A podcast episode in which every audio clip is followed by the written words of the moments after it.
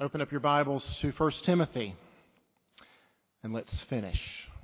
We'll finish up the letter this morning. As you're turning there, as you're preparing, I've got a question for you to consider. Have you taken hold of eternal life?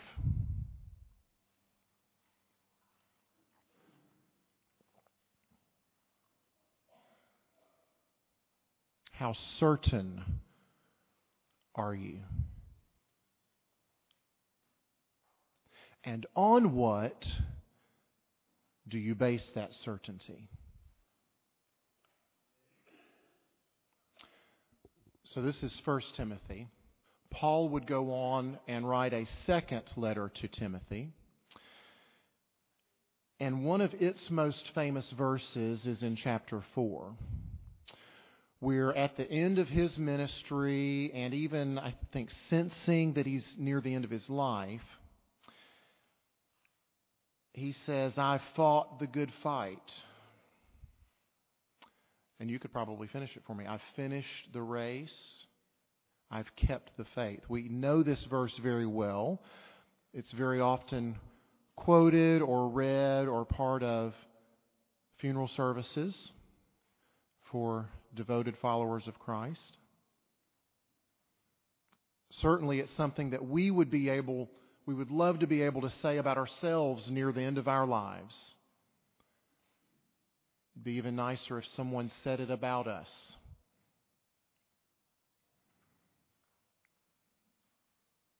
You can really hear in those words of Paul's a sense of confidence, a sense of certainty. He goes on to say in the next verse that there is laid up for him a crown of righteousness that he knows the Lord will give him on that day. It's safe to say that Paul believes that he has taken hold of eternal life.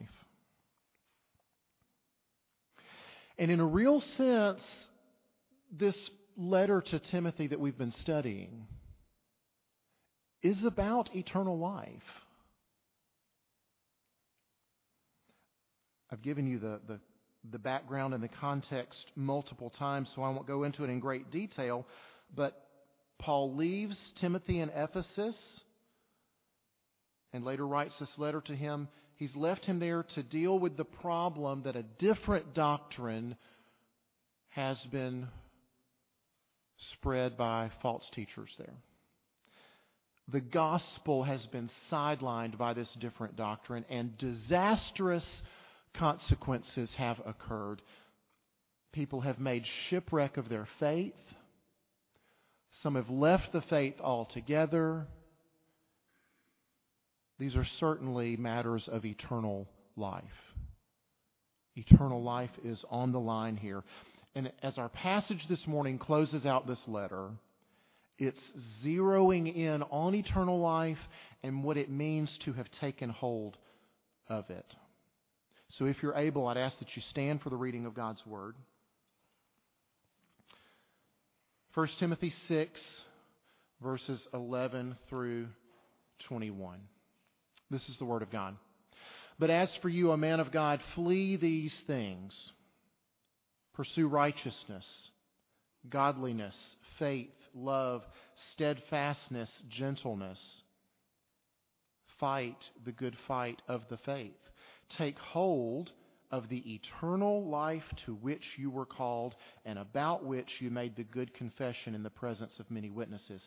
I charge you in the presence of God who gives life to all things and of Christ Jesus who in his testimony before Pontius Pilate made the good confession to keep the commandment unstained and free from reproach until the appearing of our Lord Jesus Christ, which he will display at the proper time.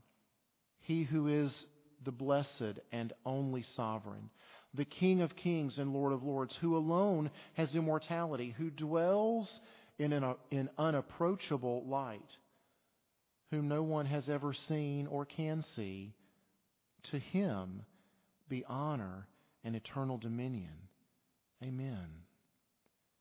As for the rich in this present age, charge them not to be haughty, nor to set their hopes on the uncertainty of riches, but on God, who richly provides us with everything to enjoy. They are to do good works, to be rich in good works, to be generous and ready to share, thus storing up treasure for themselves as a good foundation for the future, so that they may take hold of that which is truly life. O Timothy, guard the deposit entrusted to you. Avoid the irreverent babble and contradictions of what is falsely called knowledge, for by professing it some have swerved from the faith. Grace be with you. May God bless the hearing and the teaching of His inspired, inerrant, infallible, and authoritative Word. Let's pray together. Oh God, would you come and help us as we finish up this letter this morning? Uh, would you take all the truths that we've seen in this letter, all of these things that your word says are useful for us, and would you use them in us?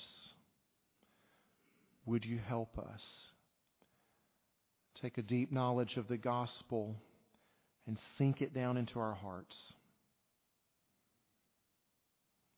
Change us by its power. Make us useful and usable in your kingdom for your work, both for your glory and for our good. We pray these things in Christ's name. Amen. Please be seated. So, there are four things from this passage that I'd like for us to consider about eternal life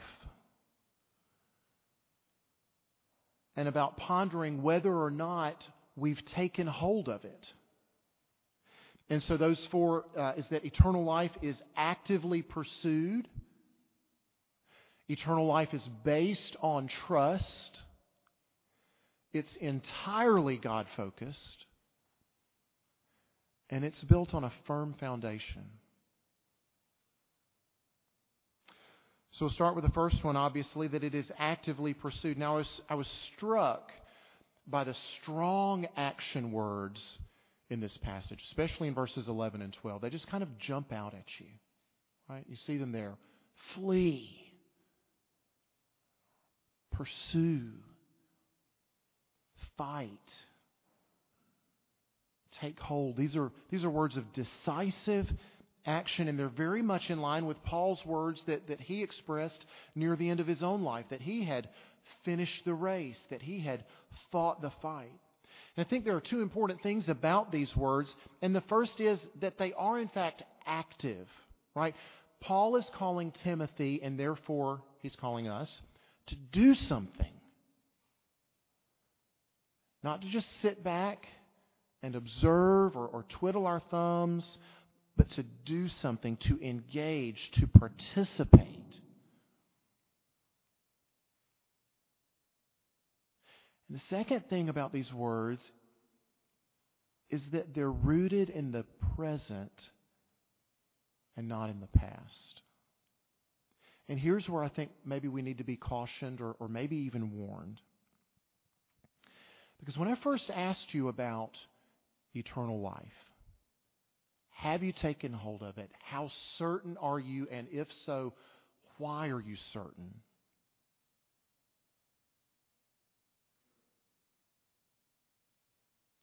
If your certainty is based on something solely in the past, without anything in the present that backs that up, that's a problem. If your certainty is based solely on something in the past without anything in the present to back it up, that's cause for concern. Because something may have happened in the past, emotions may have been stirred up, some type of a decision may have been made. Some type of intellectual knowledge about God or about the Lord Jesus may have increased. But if your life looks no different today than it did back then, That's a problem. Now, I've got more on this to say when we get to the fourth point, but suffice it to say here that Scripture never speaks of assurance of salvation or of certainty of eternal life in the past tense. It's always rooted in present realities. Every single time.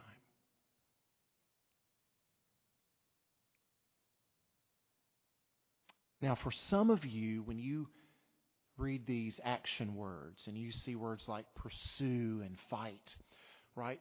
They get you a little excited, right? Your pulse quickens a little bit.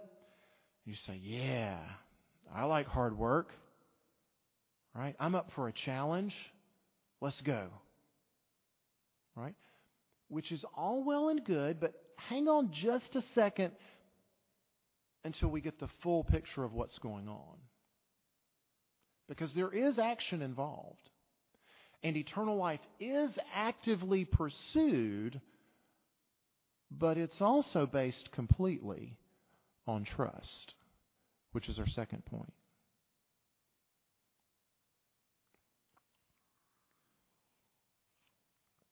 When you first saw in verse 11 the pursue righteousness,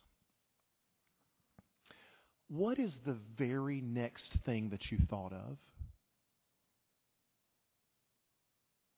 As soon as you see that, pursue righteousness, boom, my mind goes instantly to, and you fill in the blank. This is actually a really good diagnostic question for when we come across all of Scripture's many, many, many commands about righteousness and about holiness right? Even that psalm that we sang this morning, right?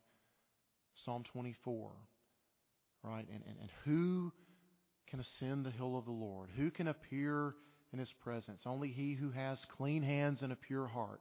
When you see these commands about righteousness and about holiness, what do those commands instantly make you think of?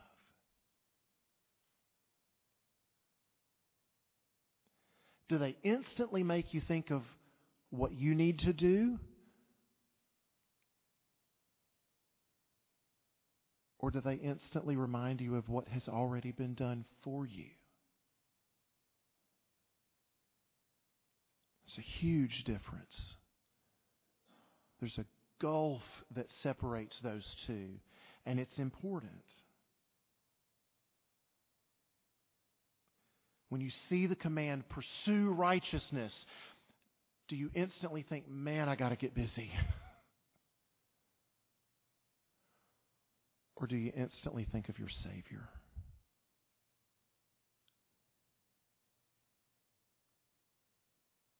And how he lived righteously on your behalf.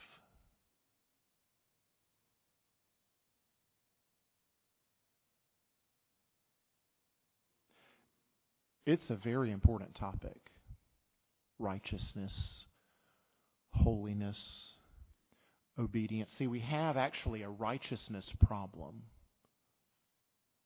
Romans 1 is a, is a good place to, we won't look there this morning, but that's a good place to get a handle of what our righteousness problem is before a holy God. But here's our righteousness problem in summary form God requires it. He's serious about it. He's holy, and He demands that we be holy. He expects righteousness from us, and we don't have it. Nor are we able to produce it. It's a big problem. We haven't kept any of God's law fully or with right motive. But in the gospel, we have our solution. Because in the gospel, Jesus comes and he perfectly fulfills all righteousness. And in this great exchange of the gospel, he takes our sin and he gives us his righteousness. Right? That's, that's the essence of the gospel, right there in a nutshell. He takes our sin, he pays for it. He suffers and bleeds and dies for our sin and gives us the righteousness that he fulfilled with his entire life. And while I do need to eventually get to the place where I am thinking about, well, what should I do? What ought my obedience look like in response to this? That's the cart. And the horse pulling that cart is the perfect obedience and righteousness of Christ. That's the first place our minds ought to go instinctively, immediately, when we see pursue righteousness. Oh, my Savior. Oh, my Savior. That's the source of my righteousness. That's the source of my right standing with the Father. That's what gives me peace with God. That's what then will enable me to seek to live righteously without fear, without dread of condemnation, because of the righteousness that my Savior has supplied and provided. And so here's where the trust comes in. Eternal life, the second point, based entirely on trust. Verse 12 is kind of interesting there where it makes reference to Timothy's confession because you see, there did come a point in Timothy's life when he made a good confession about this. He made a profession of his trust, not in his own righteousness, not in his own ability, but in the righteousness of another. And so his good confession in the presence of many witnesses was I'm trusting him. All of my eggs are in the basket of his righteousness on my behalf. That's what I'm trusting. That's where my hope and certainty of eternal life is, is based. So eternal life is actively pursued by trusting deeply in our Savior. Third point eternal life is entirely God focused. More specifically, it's based on who God is and what He's done for us in Christ. When thinking about what is eternal life, I, I, think about the prayer that Jesus prayed that's recorded in John 17. It's called his high priestly prayer. He's nearing the end of his life and he's praying for his followers. And he starts out that prayer by praying about eternal life. And he prays to his Father. He says, Father, the hour has come. Glorify your Son, that the Son may glorify you, since you've given him authority over all flesh to give eternal life to all whom you have given him. And this is eternal life. I love it when it's just so clear like that. It's very helpful. This is eternal life, that they know you the only true God, and Jesus Christ, whom you've sent. This is eternal life. Knowing the Father and the Son that He sent.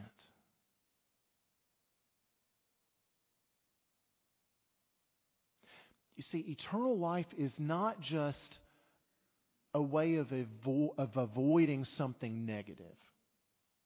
Because we might have the tendency to think about that. You know, Think about John 3:16, right? Gave a son that whoever believes in him should not perish but have eternal life. And so sometimes we just sort of think of well eternal life is just the opposite of perishing. Right? It's it's a means by which we don't perish.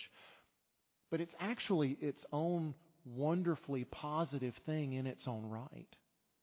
To be pursued, to be taken hold of, to be enjoyed, because eternal life is knowing and being in relationship with and being loved by the Father, the very creator of the universe. And so these instructions that Paul gives to Timothy are in light of that. You see that in verse 13.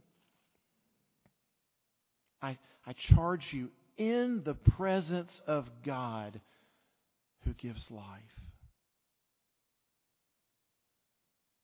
This God who is, in fact, the very source of life. And so this whole deal is entirely God focused. It's entirely centered on Him. And you see that from what Paul does in these next few verses in 13 through 16. He's just giving us a great reminder of who God is. And you could just make a list from these verses. Right? He is, in fact, the giver of life. And you've got this weird little thing in, in 13 about Jesus giving a confession. So we had Timothy's confession, and it's talking about Jesus giving a, a confession before Pontius Pilate. Well, what exactly was he confessing there? That he was king. That he was king of a kingdom that's not of this world. Right? So he's, he's the giver of life. He's the king. He, he's not just the king, he's the king who's coming back at just the right time. So he's Lord over time, and he's blessed, and he's the only sovereign, and he is the King of kings and Lord of lords, and he is immortal. If you're going to be the giver of eternal life, you yourself have, certainly have to be immortal. And because of this unapproachable light, he's radiant and he's invisible and we can't see him. He's worthy of honor. His rule is forever.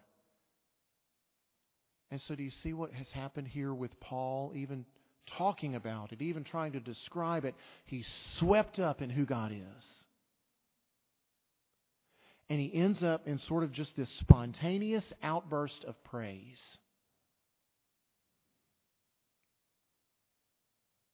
Because when you're reminded of who he is and you're reminded of what he's done, that's sort of the only logical outcome.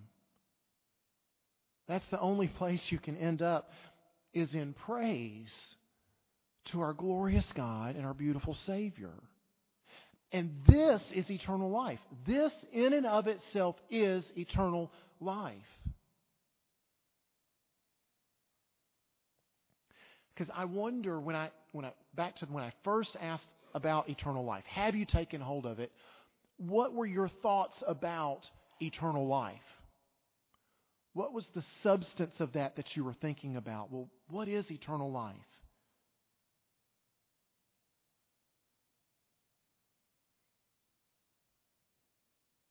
Think about the picture that Revelation gives us.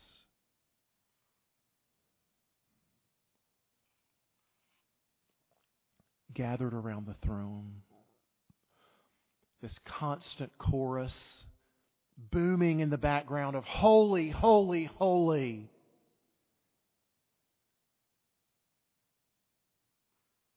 And us getting to, to join in declaring, Worthy is the Lamb who was slain.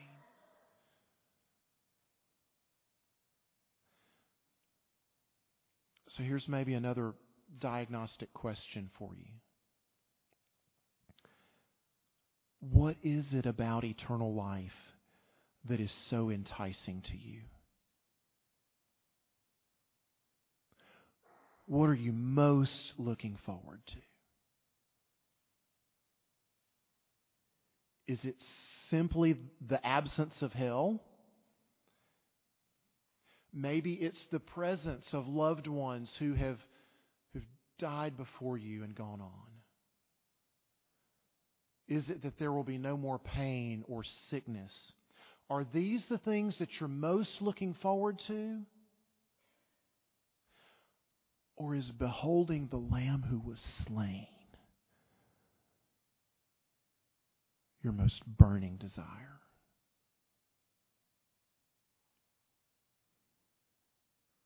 Is falling at his feet and crying, Worthy.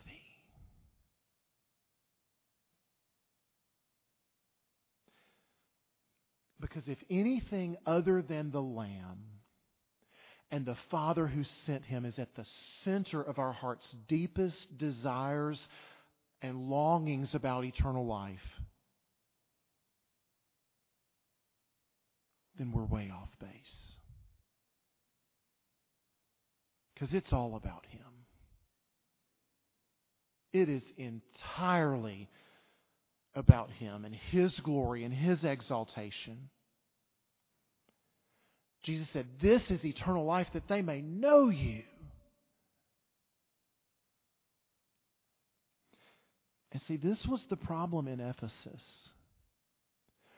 This is what made that different doctrine so toxic that the false teachers were spreading. Is because it took the focus off of its rightful place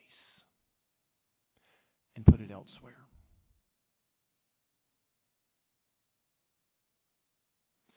And so, this is part of why Paul is so urgent about this with Timothy in verse 20. And he's saying, You've got to guard it. You have got to guard this. There are going to be other things that are going to vie for first place. There are going to be things that compete for the attention that only the Father and the Son whom He sent rightfully deserve. We've got to fight against it. We've got to keep making much of Christ and of His gospel against all of these other lesser alternatives. Eternal life is entirely God centered. And finally, eternal life is built on a firm foundation. So Paul slips in this last little bit of instruction here at the very end of his letter. Uh, last week's passage, we had some instructions warning against the desire to be rich. And now we've got some instruction for those who already are. Right? And so it's just very practical. Two things to avoid and one thing to pursue. We see in verse 17 and 18. Don't be arrogant about your wealth. And don't trust your wealth. and there's a good reason to not do either of those things, it's because God provided it in the first place. If you have it, it's only because you received it. It was given. And trust is rightly placed only in the one who gave it to you. And so then, those are the two things to avoid. And the, the one positive command is to be generous, to share, to be rich in good works. Now, here's really the interesting part, and here's where the firm foundation comes in, is in verse 19. If we do those things, if, if we avoid being arrogant about it and trusting in it, and if we seek to be generous with it and to share it, then we're storing up treasure for ourselves as a good foundation for the future so that we may take hold of that which is truly life. Now, back in the first point, I said that eternal life is rooted in the present. Right? And that if our life looks no different now than it did from when we had whatever experience or decision or whatever it was back then, if life looks no different today, then we got a problem. Because if you've really taken hold of eternal life, if you've really trusted Jesus and his gospel, your life will be changed and transformed.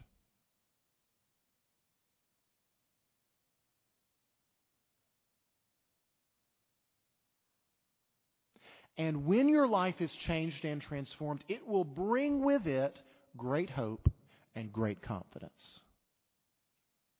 Because it's the proof that we belong to Him. It's the proof that the gospel is alive and well and doing its thing inside of us, and it's leaving its evidence and its proof for all to see.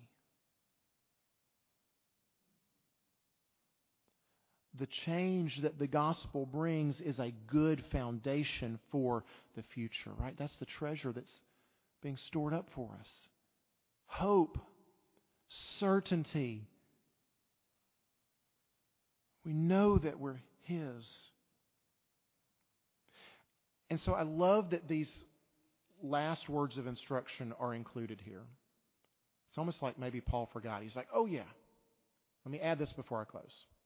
Paul's good to do that. But these last little instructions, it's a, it's a perfect example of how the gospel changes us. Because in our lack of righteousness, remember our righteousness problem? In our lack of righteousness, we are by nature inclined to do all the things that He's wanting us not to do.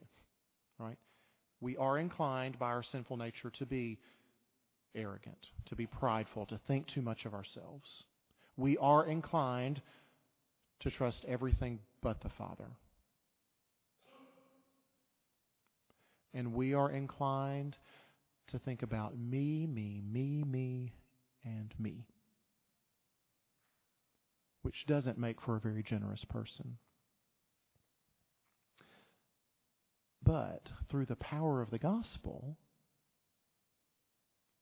all of these things are addressed. Rather than being arrogant, the gospel forces us to a place of deep humility. Right? As we come face to face with the reality of our need, that we do in fact have a lack of righteousness and there's nothing that we can do in our power to solve it, that it was so bad, in fact, that the Son of God had to die to fix it. That's deeply humbling. Deeply humbling. And so the gospel brings a deep trust in our Father. Because He's the one who provides for all of our needs material needs, certainly spiritual needs. We couldn't come up with the righteousness that He requires, so He provides it for us. He richly provides all things. His provision, though, came at a great, great cost to himself. He was generous beyond measure, beyond our ability to even understand it. And it's His provision and His generosity that actually changes and transforms us. Because you see, the, the real work of gospel transformation is meditating upon and soaking in these truths of our deep need, of the trustworthiness of the Father, of His generosity and selflessness. And so when we get our minds and our hearts wrapped around His amazing provision for us, even as we talked some about last week, that, that He met our greatest eternal need by giving His Son then how will He not also, along with Him, graciously give us everything we need? When we get our hearts and our minds wrapped around His incredible generosity toward us, how can we then not be generous with those around us? How can we not? He's richly provided for me. Now I'm, I'm free to give and I'm free to share because I trust Him to keep on providing for me. Y'all, this is gospel transformation. And it's truly a work of His grace. And that is where we find ourselves at the end of this letter. That's where we began this letter, is with grace. Remember the very beginning. Paul, an apostle of the Lord Jesus, grace to you. And now he's finishing it. Grace be with you. God's riches at Christ's expense. Y'all, this is eternal life. This is it. Have you taken hold of it? Let's pray.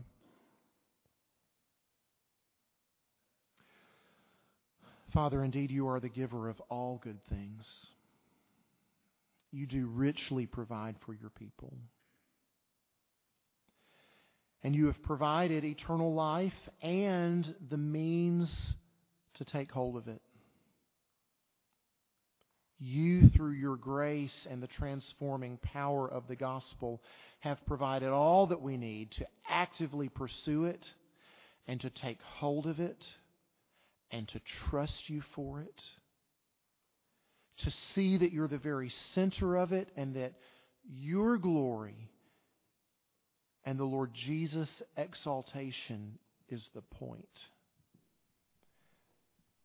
And you've given to us through all of this, especially through the transforming power of the gospel, great hope and great certainty that we can know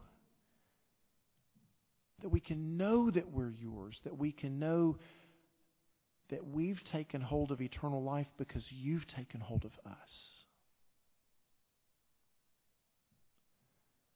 Oh Lord, do a work of grace in our hearts even this morning.